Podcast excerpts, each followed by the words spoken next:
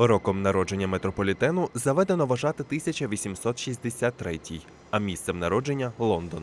Згодом це від транспорту завойовує популярність не лише у себе на батьківщині. Мережа таких магістралей з'являється в багатьох країнах світу, зокрема в Україні. Про це я вам розповім. Мене звати Юра, і ви на каналі про метро «Не притуляйтеся». Тут ви почуєте про історію підземки України, її станції і таємниці. Поїхали!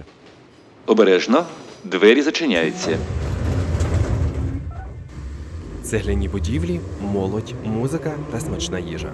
Цими словами можна описати місце, яке розташоване перед вестибюлем станції Арсенальна. Там дійсно один біля одного розташовані різні ресторани, кафе та заклади розваг. Тому не дивно, що саме це місце обирає молодь, яка в основному дістається туди на метро, проте не задумується, яку історію в собі приховує ця станція. Станція Арсенальна. Кого з місцевих не спитай, всі знають, що Арсенальна – це найглибша станція метро у світі. Вона простягається під пагорбом та розташована на глибині 105,5 метрів. Перші метробудівні шахти в районі майбутньої Арсенальної були закладені влітку 1949 року, а в грудні через 3 роки на перегоні Дніпро-Арсенальна відбулося перше з'єднання тунелів у київському метро. Арсенальна входить у 5 київських станцій метро, де є проміжні вестибюлі.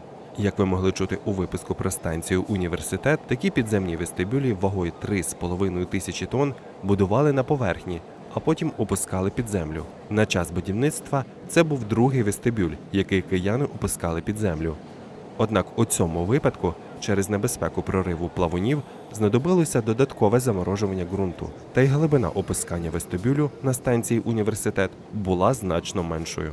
Активна фаза робіт зі спорудження проміжного вестибюлю розпочалася у травні 1958 року. У червні розпочали бетонування купола. Під час роботи було багато складнощів, оскільки досвіду в такій роботі ніде в світі не було. Проте кияни впоралися успішно, і вже восени 1958 року вестибюль був готовий до занурення під землю. Вже за 4 місяці вестибюль був на потрібному місці, і 6 листопада 1960 року станцію відкрили в першій черзі. Її будували вони, ось ці хлопці. Дозвольте сфотографувати вас на пам'ять. Ви проходили в цих тунелях по 4 метри за зміну, вгризалися в породу, відкачували воду, якраз ось тут, де тепер призначають побачення. Ви проклали шлях цим голубим експресом.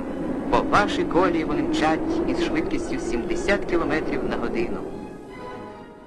Наземний вестибюль станції розташований на Арсенальній площі. Поєднання білого оргскла, барельєфа, червоних та чорних гранітних плит підлоги та світлого мармуру стін – підпорядковано загальній ідеї тематичного оформлення станції. Як і більшість станцій, які відкрилися за радянських часів, Арсенальна увібрала в себе сегменти сталінської класики 50-х років.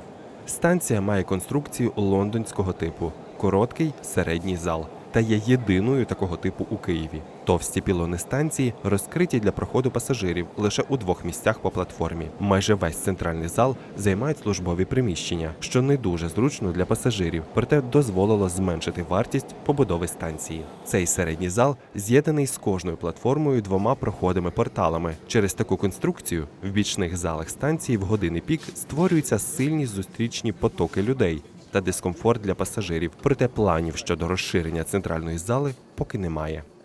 Облицювання звичайне для станції першої черги. Білий та рожевий новоселецький мармур рудого кольору, алюмінієве литво, анодоване під бронзу. Стандартні також мармурові лави та решітки колійної стіни. У торці середнього залу був розташований художній барельєф, присвячений січневому повстанню робітників заводу «Арсенал» 1918 року, який на початку 90-х років демонтували.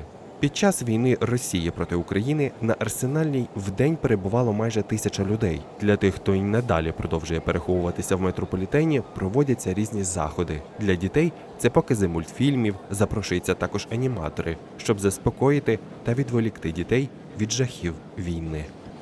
Обережно, двері зачиняються. Наступна станція